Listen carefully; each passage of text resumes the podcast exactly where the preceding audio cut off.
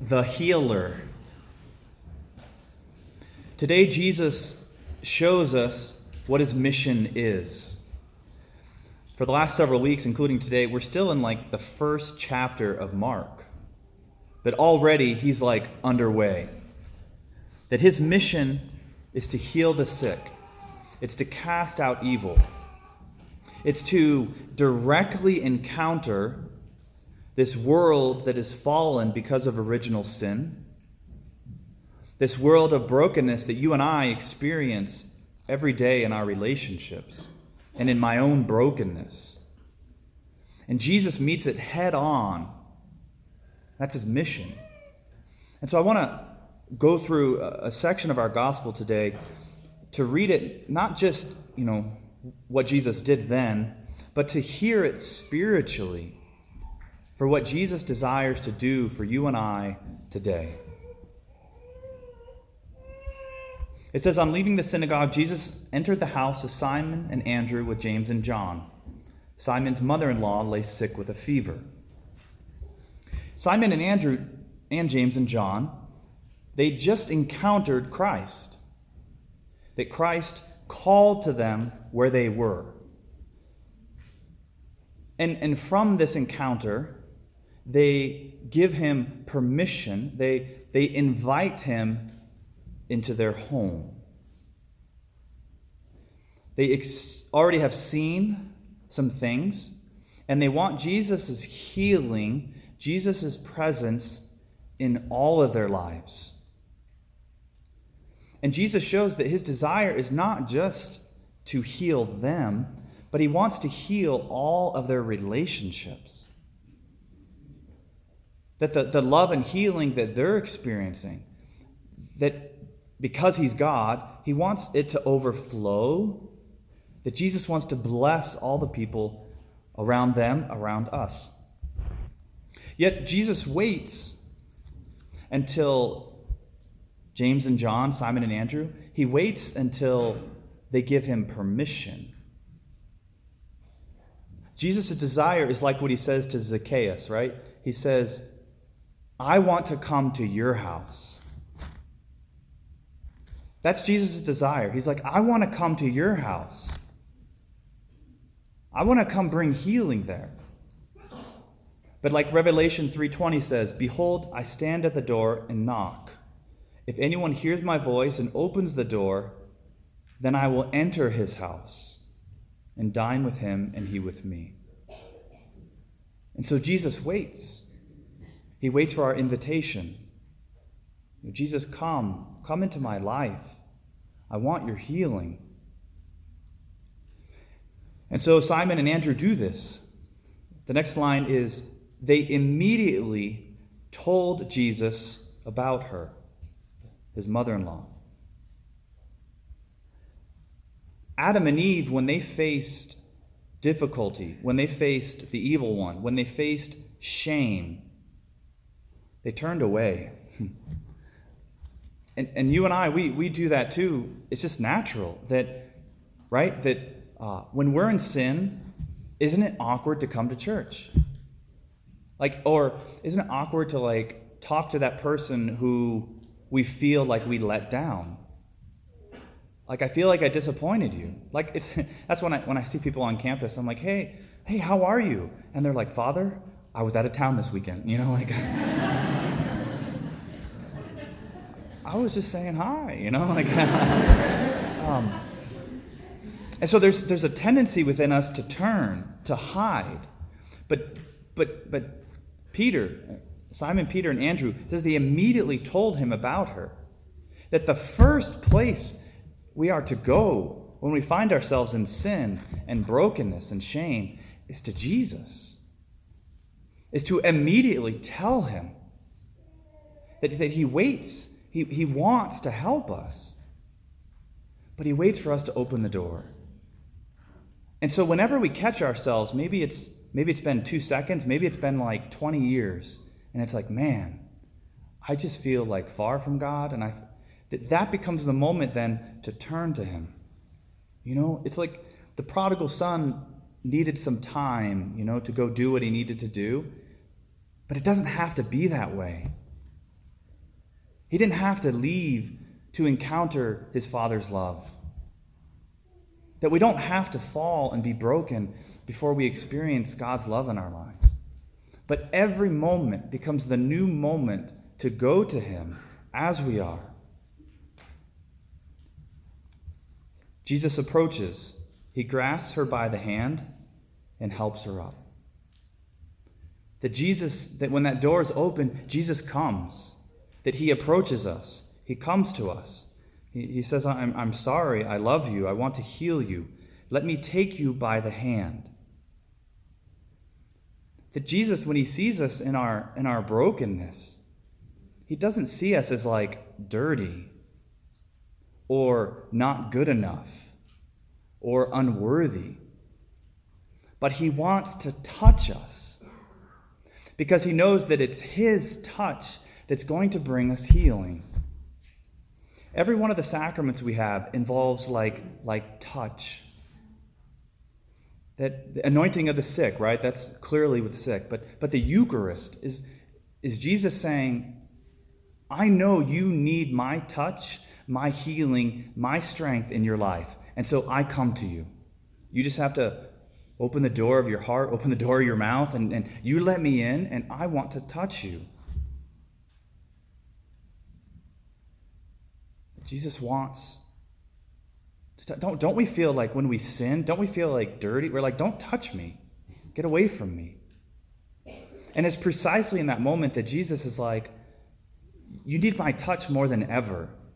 That the woman who was caught in adultery, that he, he takes her by the hand. When everyone else has shunned her and wants to just accuse her, that he touches her. He's like, I want to show you that I love you. That you are defined not by what they say, you are defined not by what you've done, you are defined by the Father's love. And I want to touch you and remind you of that. And he knows every one of our wounds. Psalm 147 says, He heals the brokenhearted and binds up their wounds. He tells the number of the stars. He calls each by name. That he, he knows every one of my wounds. He knows my disappointments. He knows my shame. He knows the people that I feel separated from in my life. He knows that I feel alone. And it's precisely into each of those places that he wants to touch. After Simon's mother in law, it says, Then the fever left her and she waited on them. That when the Lord heals our heart, it is able to function as it was meant to, to go out and to love, to serve, to give to others. But we cannot give what we do not have. It's, it's kind of like sometimes I hear people say, like, I, I know I know I'm supposed to forgive my family member or my friend, but I just I just can't. And I was like, of course you can't.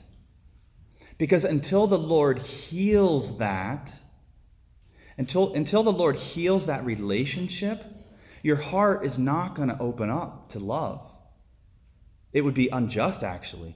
But as we invite the Lord into that, as we go to Him and talk to Him, that relationship of love that we then receive from that relationship with the Father, Son, and Holy Spirit, we receive His love.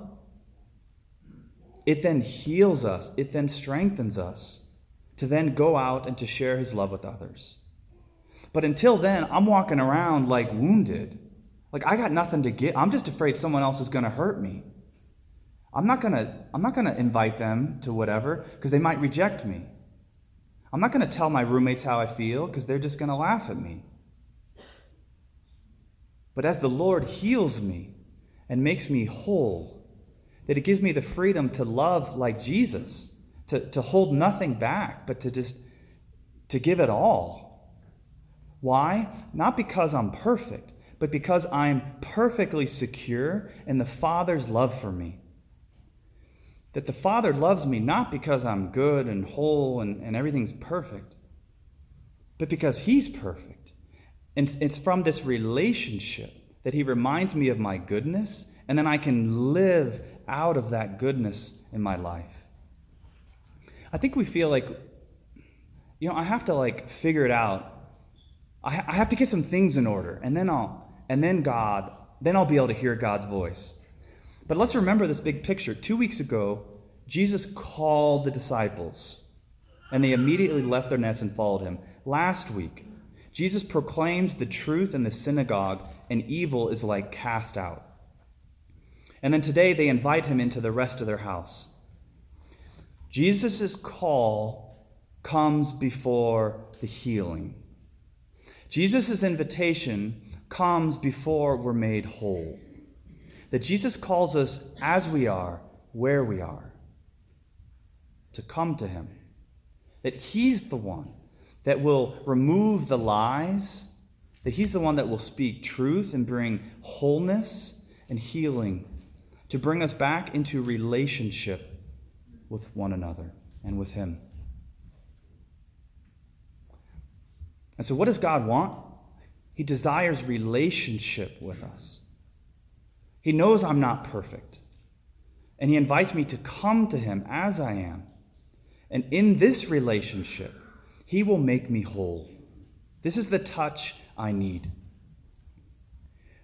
Our new midnight speaker this week, Father Sean Kilcawley, he was speaking about like healing within our sexuality, but, but really it was kind of so much bigger than that. And he told this story that, that moves me, and I'd like to tell this story to you um, about an encounter he had with a young man. And so he encounters this young man who comes to see him because he's struggling with sexual sin, with pornography, etc., and he can't stop. I've told God, and it's not helping. I've gone to confession a million times and it's not helping. I feel stuck. It feels like God doesn't care about me.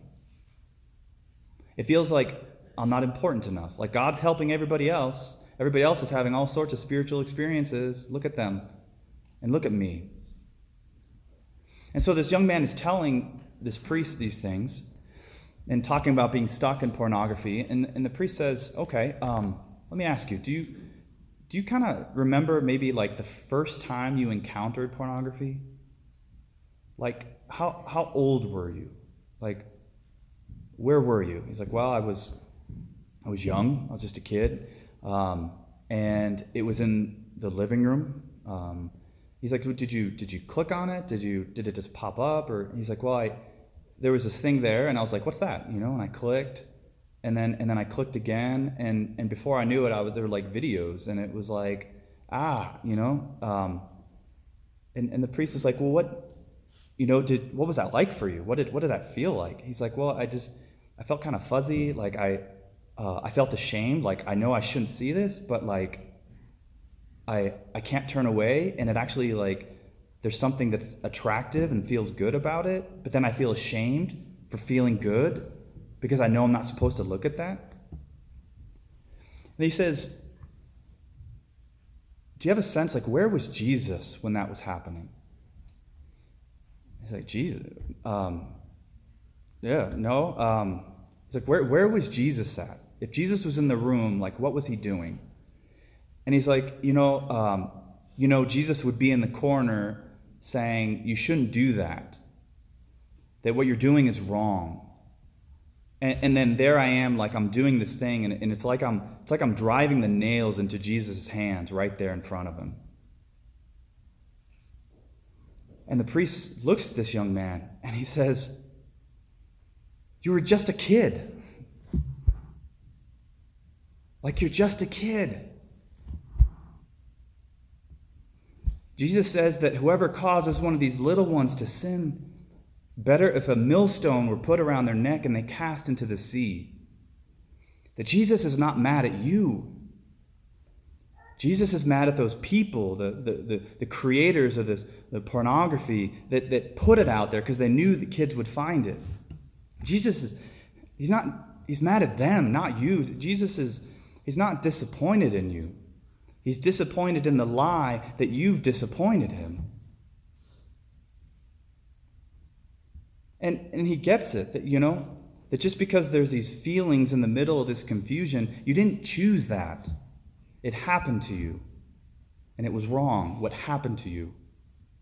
And Jesus would come over to you at the computer and he would, he would kind of kneel down and he would, he, would, he would pull you into his chest. And he would say to you, I'm sorry this happened to you. This shouldn't have happened. It's not your fault. I will always love you. I will never abandon you. I'm sorry this happened to you. It's not your fault. This is wrong, what happened to you, that I will always love you. I will never abandon you.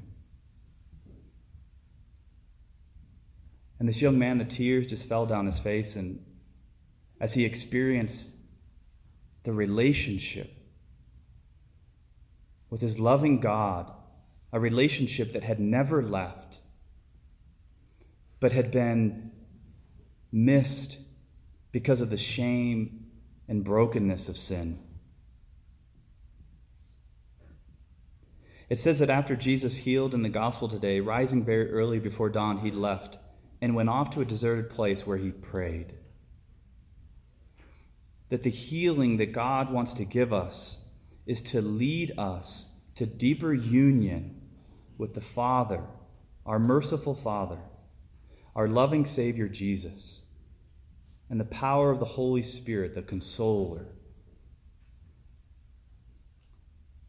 That God is so big and so good that even our brokenness becomes the very means by which we come to experience a deeper union with our God who made us out of love, for love, because of love so that we might know his love. That's Jesus' mission. That he might remind us of the relationship we were made for.